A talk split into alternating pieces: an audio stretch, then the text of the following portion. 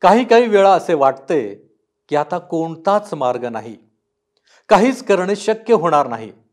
आता यामध्येच आपला अंत आहे. पण लक्षात घ्या की प्रत्येक प्रश्नाला उत्तर आहे. प्रत्येक प्रतिकूल परिस्थितीतून बाहेर पडता येते. पण कसे? जरूर पहा आजचे अध्ययन.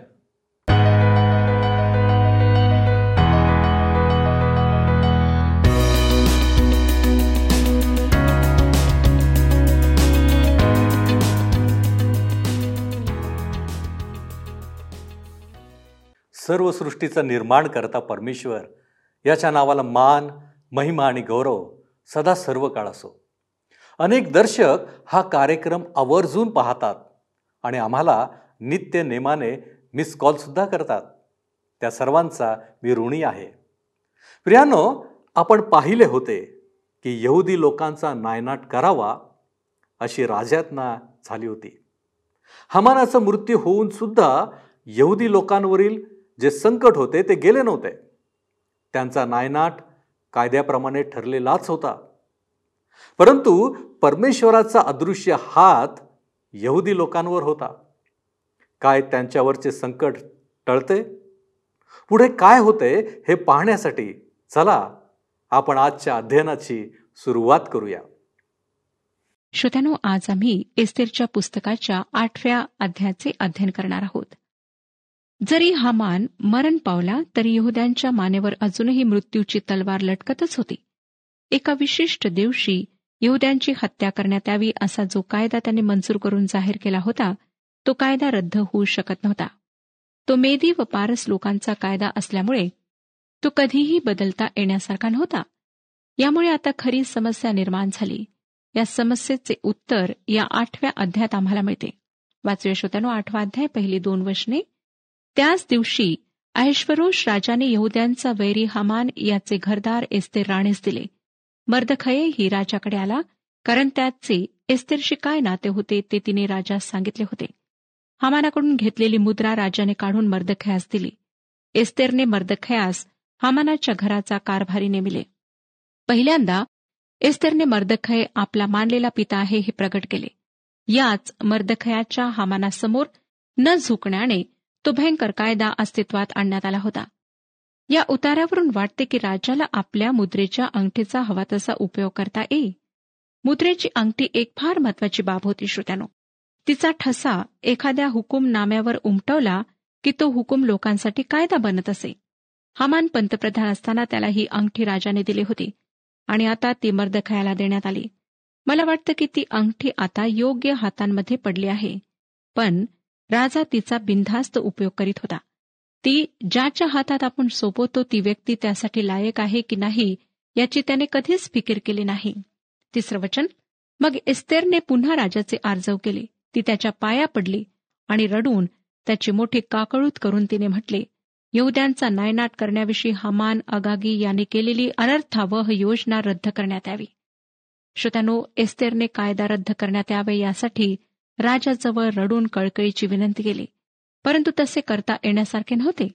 कोणत्याही प्रकारे तो कायदा बदलता येऊ शकत नव्हता. इतकेच काय तर खुद्द राजाही तसे करू शकत नव्हता. पुन्हा राजाने आपला सोन्याचा राजदंड राणीसमोर उंचावला. चार ते सहा वशने तेव्हा राजाने एस्तेरपुढे आपला सोनेरी राजदंड केला आणि एस्तेर उठून राजापुढे उभी राहिली. ती म्हणाली महाराजांच्या मर्जीस आल्यास मजवर त्यांची कृपादृष्टी झाली असल्यास त्यास योग्य दिसल्यास व मी त्यांच्या आवडीची असल्यास महाराजांच्या सर्व प्रांतात जे यहुदी आहेत त्यांचा नायनाट करण्याविषयी आगागी हमान बिन हम दाता याने जी पत्रे लिहून पाठविली आहेत ती रद्द व्हावी असे फरमान पाठविण्यात आले. माझ्या लोकांवर जो अनर्थ ओढवेल तो मी कसा पाहू? माझ्या गोत्राचा नाश होईल तो मी डोळ्यांनी कसा पाहू? एस्थेरने राजाच्या नजरेस आणून दिले की हमानाची शिक्षा पुरेशी नव्हती कारण अजूनही तिचे लोक हमानाने केलेल्या कायद्याच्या भयान छायेखाली होते. त्यांना त्याच्या कचाट्यातून बाहेर काढण्यासाठी काहीतरी उपाययोजना करणे आवश्यक होते. या लोकांना वाचविल्याशिवाय राणीला शांती मिळणार नव्हती. शिवाय ती स्वतः देखील या कायद्यानुसार मरणास पात्र होती. सातवं वचन पहा काय सांगतं? आठवा अध्याय सातवं वचन. मग ऐश्वरोष राजा इस्ते राणे स्वमर्दख यहुद्यास म्हणाला हामानाने यहुद्यांवर हात टाकेला म्हणून त्याचे घरदार मी इस्तरला दिले व त्याला फाशी दिली. राजाने इस्तेर व मर्दखय यांना हमानाचे घर दिले ही गोष्ट खरी असली तरी त्यामुळे यहुद्यांचा जीव वाचणार नव्हता. हमानाच्या मृत्यूच्या आधी यहुद्यांची जी स्थिती होती तिच्यात अजूनही काहीच फरक पडलेला नव्हता. एस्तेरची विनंती यावेळेसही समजून घेण्यात आली. राजाने तिला न दुखावण्याची खबरदारी घेतली व त्या भयंकर कायद्यातून त्याने पळवाट काढली. हे सर्व एस्तेरला परमेश्वराने फार आधी राणी पदावर बसवल्यामुळे झाले. राजा मर्द खायला काय म्हणाला पहा आठव्या वचनात? तुम्हास वाटेल त्याप्रमाणे राजाच्या नावाने यहुद्यांविषयी लिहा आणि पत्रावर राजाची मोहर करा. राजाच्या नावाने लिहिलेले लेख व त्यावर झालेली राजाची मोहर कोणालाही रद्द करता यावयाची नाही. मर्दखयाने आता वेगाने हालचाल करायला सुरुवात केली. नववं वचन त्या समय शिवान महिन्याच्या म्हणजे तिसऱ्या महिन्याच्या तेविसाव्या दिवशी राजाच्या लेखकास बोलावण्यात आले आणि मर्दखयाच्या सांगण्याप्रमाणे इस्रायलाच्या अधिपतीस आणि हिंदुस्थानापासून कुश देशापर्यंतच्या एकशे सत्तावीस परगण्यांचे अधिपती व सरदार यास प्रत्येक प्रांताच्या लिपीत व निरनिराळ्या लोकांच्या भाषात आणि यहुद्यास त्यांच्या लिपीत व भाषेत खलिते पाठविण्यात आले. श्रोत्यांनो पुन्हा एक वार लेखकांना नवीन कायद्याच्या प्रती करण्यासाठी बोलावण्यात आले. साम्राज्यातील प्रत्येक शहरासाठी प्रत्येक गावासाठी ह्या प्रती बनविण्यात आल्या. दहा ते बारा वशने मर्दखयाने ऐश्वरोष राजाच्या नावाने पत्रे लिहून त्यावर राजाची मोहर करून ती वेगवान सरकारी घोडे खेचरे व सांडणी यांच्या स्वारांबरोबर डाक्याने रवाना केली. त्या पत्रात सर्व नगराच्या यहुद्यास परवानगी दिली होती. की तुम्ही एकवट होऊन आपल्या प्राणाचे संरक्षण करण्यास उभे राहावे. आणि ज्या ज्या प्रांतातील लोक जबरदस्त होऊन तुम्हास तुमच्या स्त्रियास व तुमच्या मुलाबाळास उपद्रव देऊ पाहतील त्यांचा विध्वंस संहार व नायनाट करावा व त्यांची धनसंपत्ती लुटावी. हे सर्व एकाच दिवशी बाराव्या म्हणजे आधार महिन्याच्या त्रयोदशीस ऐश्वरोष राजाच्या सर्व प्रांतात करण्यात यावे. मूळ जो कायदा होता श्रोत्यानो तो रद्द करण्यात आला नाही व तो कोणत्याही प्रकारे बदलला गेला नाही. तसे करता येण्यासारखे नव्हते. तो कायदा तसाच राहिला. आता पहिला हुकूम जसा गावोगावी व शहरा शहरातून पाठविण्यात आला तसाच हा नवीन हुकूमही पाठविण्यात आला. त्यावर राजाच्या मुद्रेचा शिक्का मारण्यात आला. आता राजाचे सर्व सामर्थ्य म्हणजे त्याचे सैन्य व अधिकारी हे सर्व यहुद्यांच्या पाठीशी आले. आता संपूर्ण चित्र बदलले. जेव्हा हा नवीन कायदा यहुद्यांना समजला तेव्हा ते फार आनंदित झाले. हा हुकूम जाहीर झाल्याने यहुद्यांमध्ये केवढे आनंदाचे वातावरण निर्माण झाले असेल याची आपण कल्पना करू शकता. फाशीची शिक्षा ठरलेल्या गुन्हेगाराला एकदम अनपेक्षित स्वातंत्र्य मिळावे त्याची शिक्षा रद्द व्हावी तसेच त्यांनाही वाटले असेल. त्यांचा आनंद गगनात माविनासा झाला असेल. रोषाच्या साम्राज्यात एकशे सत्तावीस प्रांत होते व त्यामध्ये अनेक भाषा बोलल्या जात होत्या. या प्रांतामधल्या सर्व लोकांना हा नवीन कायदा समजावा म्हणून भाषांतरकारांना बोलावण्यात आले असणार आणि प्रत्येक भाषेमध्ये या कायद्याच्या शेकडो प्रती लिहिल्या गेल्या असणार. या साम्राज्यात त्या काळात उपलब्ध असलेली दळणवळणाची सर्व साधने या कामासाठी वापरण्यात आली. घोडे उंट गाढव वगैरे प्राण्यांचा लांबच्या प्रवासासाठी उपयोग करण्यात आला.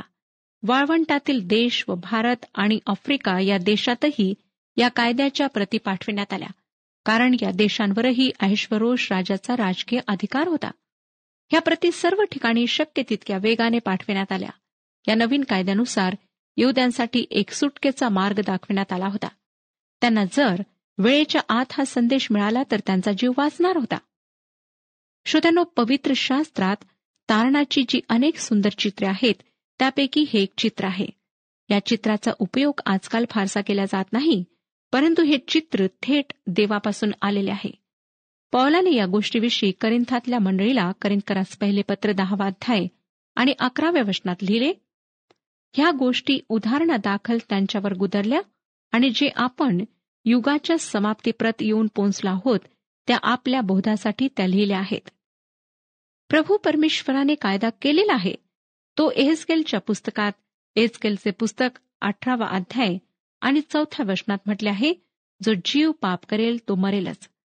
ह्याचा संबंध फक्त गुन्हेगार व अपराध्यांशीच नाही तर प्रत्येक मानवाशी आहे.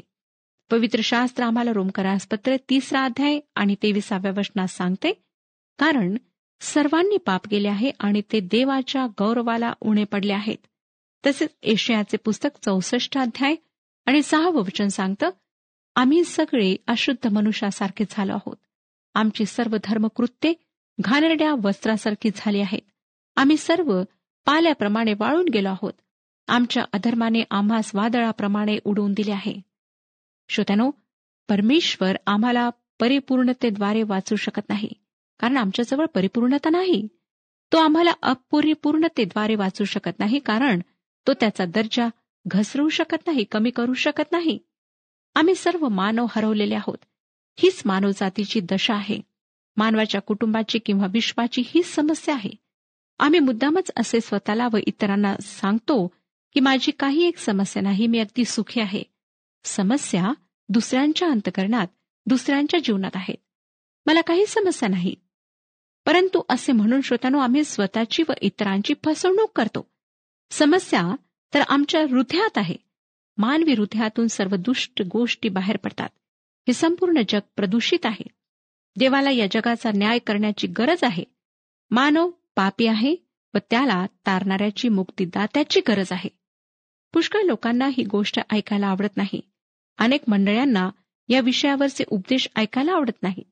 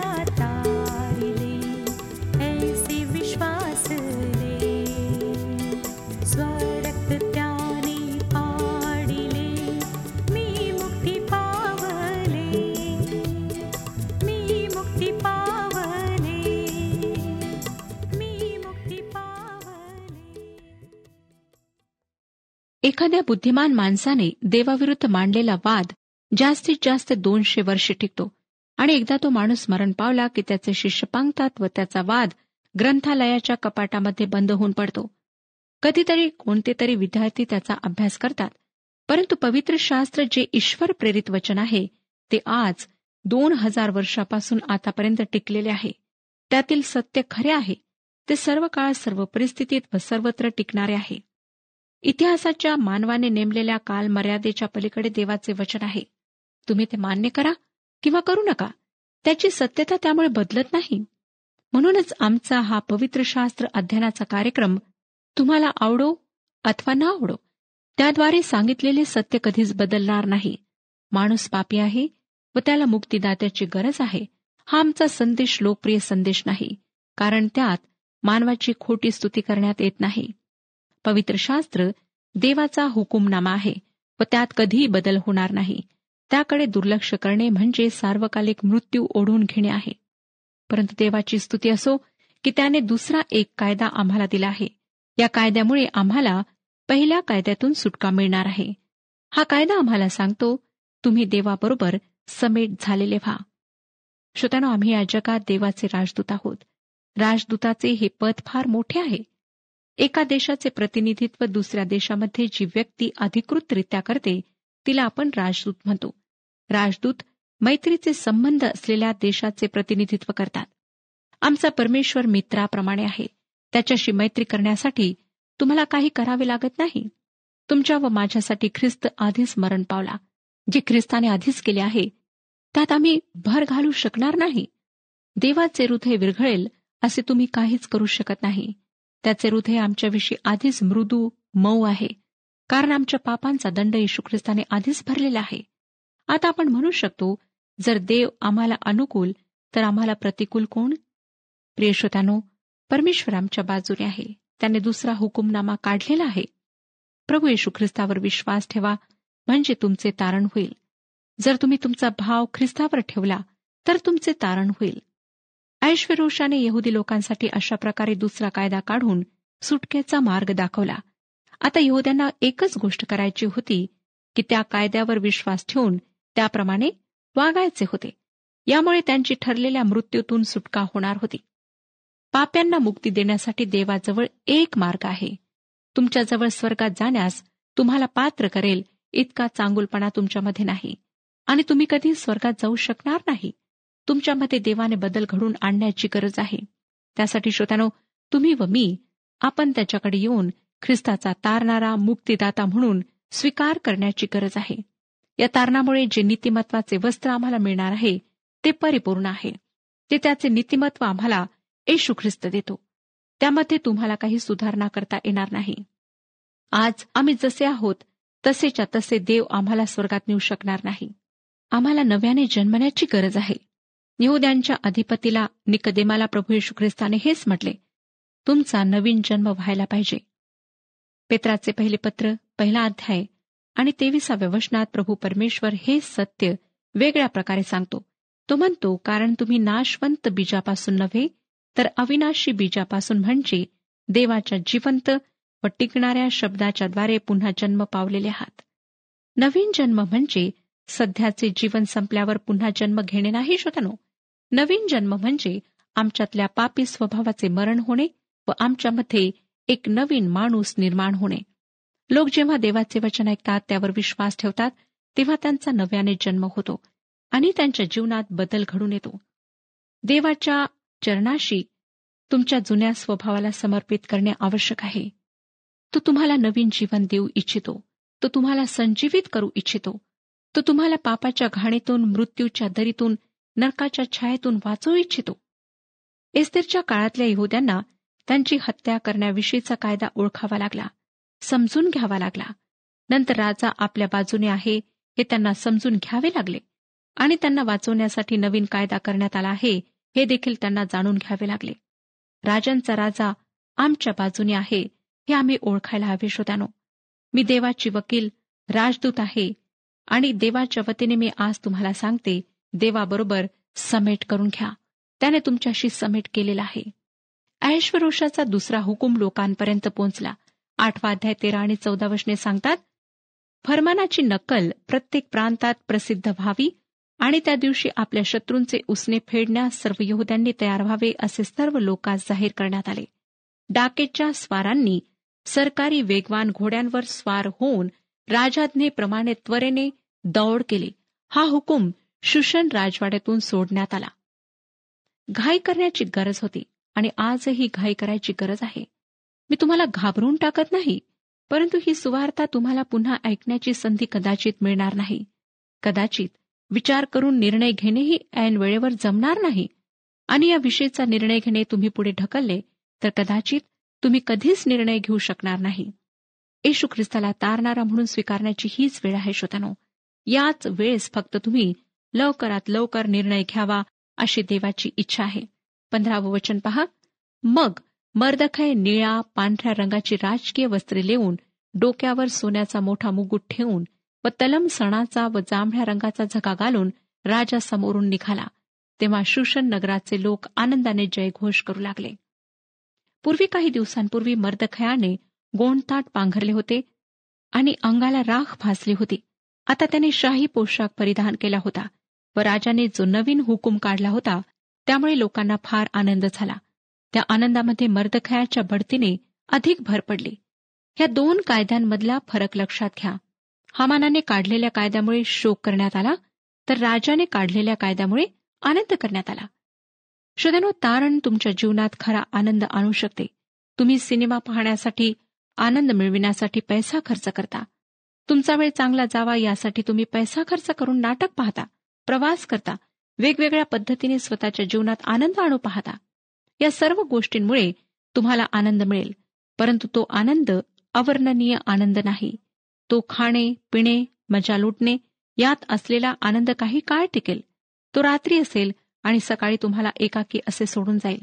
आणि खऱ्या आनंदासाठी तुमची अव्याहत धडपड चालू राहील. परंतु ख्रिस्ताच्या सहवासात खरा आनंद आहे. सोळावं वचन पुढे सांगतं आणि यहुदी लोकास उल्हास आनंद व मान ही प्राप्त झाली.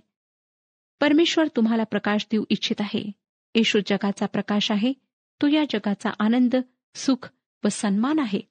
जो देव असतानाही मानवासाठी देहधारी बनला व मानवासाठी मरण पावला त्या तारक ख्रिस्ताला स्वीकारण्याने पापी माणसाला मान दर्जा प्राप्त होतो. त्यामुळे दलदल व घाण यातून पापी माणसाला वर उचलल्या जाते. त्यामुळे या जगात आनंद करीत मान उंचावून चालण्याची संधी त्याला मिळते. नाहीतर सतत अपराधाची जाणीव मन कुरतडत राहते. मृत्यूनंतरचा अंधकार मनाला ग्रासत राहतो. परंतु अपराधाची भावना पुसून टाकल्या गेली. मृत्यूनंतरच्या जीवनाची खात्री कोणी दिली? तर केवढा विलक्षण आनंद मिळतो हे मी स्वतः अनुभवले आहे.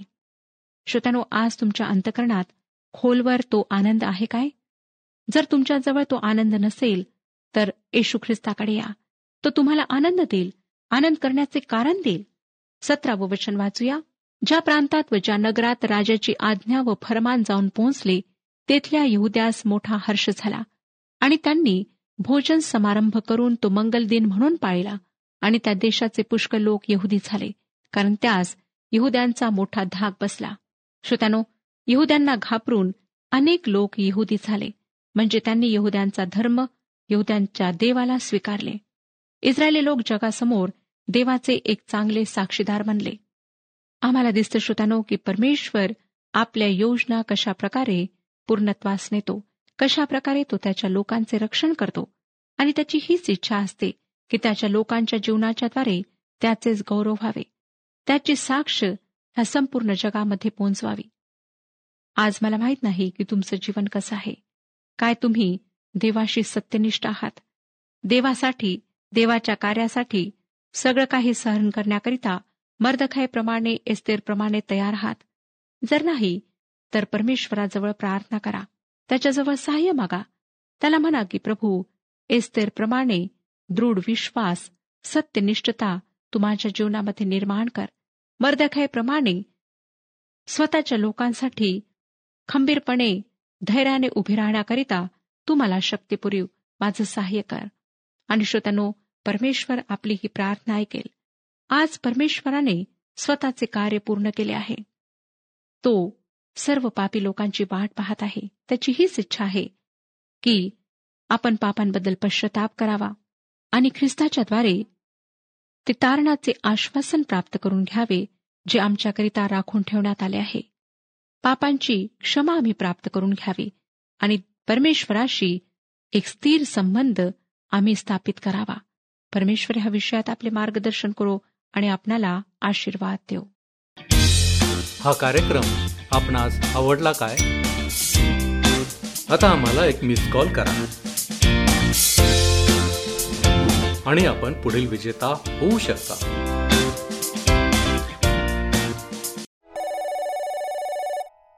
प्रियानो आपण पाहिले की कायद्याप्रमाणे गोष्टी घडणारच होत्या. परंतु देवाची योजना देवाचा अदृश्य हात कार्यरत झाला. संपूर्ण परिस्थिती देवाद्वारे हाताळण्यात आली. आणि परिस्थितीवर मात करण्यासाठी मार्गदर्शनही करण्यात आले. प्रियानो या अध्ययनाद्वारे आम्हाला समजले आहे की योग्य गोष्टी करणे आवश्यक आहे. पवित्र शास्त्र देवाचा हुकुमनामा आहे. त्यात कधीच बदल होणार नाही. म्हणून त्याच्याकडे दुर्लक्ष करू नका. देवाच्या योजना आजही आमच्यासाठी आहेत. सुटकेचा मार्ग आजही आमच्यासाठी उघडा आहे. काय आम्ही संधीचा लाभ घेणार आहोत? आपण प्रार्थना करू. योग्य संधी आमच्या जीवनामध्ये देणाऱ्या आमच्या महान प्रेमळ परमेश्वरा उपकार स्तुतीच्या अंतकरणाने आम्ही तुझ्या चरणापाशी आलेलो आहोत. कारण प्रभूजी तू जर नसतास तर आमचं जीवन हे हलाखीचं झालं असतं. परंतु बापा तू महान आणि जिवंत परमेश्वर. तू आजही आमच्यावरती प्रीती करीत आहेस. आमच्या जीवनामध्ये प्रभूजी तुझं साही आम्ही अनुभवलेलं आहे. आणि होय प्रभूजी जो तुझा अदृश्य हात आम्हाला सहाय्य करतो आम्हाला आशीर्वादित करतो आम्हाला मार्गदर्शन करतो त्याचा देखील आम्ही अनुभव घ्यावा. या दृष्टिकोनातून प्रभूजी आज तू आमच्यासमोर हे अध्ययन ठेवलेले आहेस. आम्ही तुझे उपकार मानतो. प्रभूजी या गोष्टी स्वीकारून त्याप्रमाणे चालण्यासाठी तू आम्हाला सहाय्य कर. होय बापा आम्ही मान्य करतो. सुटकेचा मार्ग तू सिद्ध केलेला आहेस. आम्ही फक्त ते स्वीकारावं आणि तुझ्या इच्छेप्रमाणे करावं ही तुझी इच्छा आहे.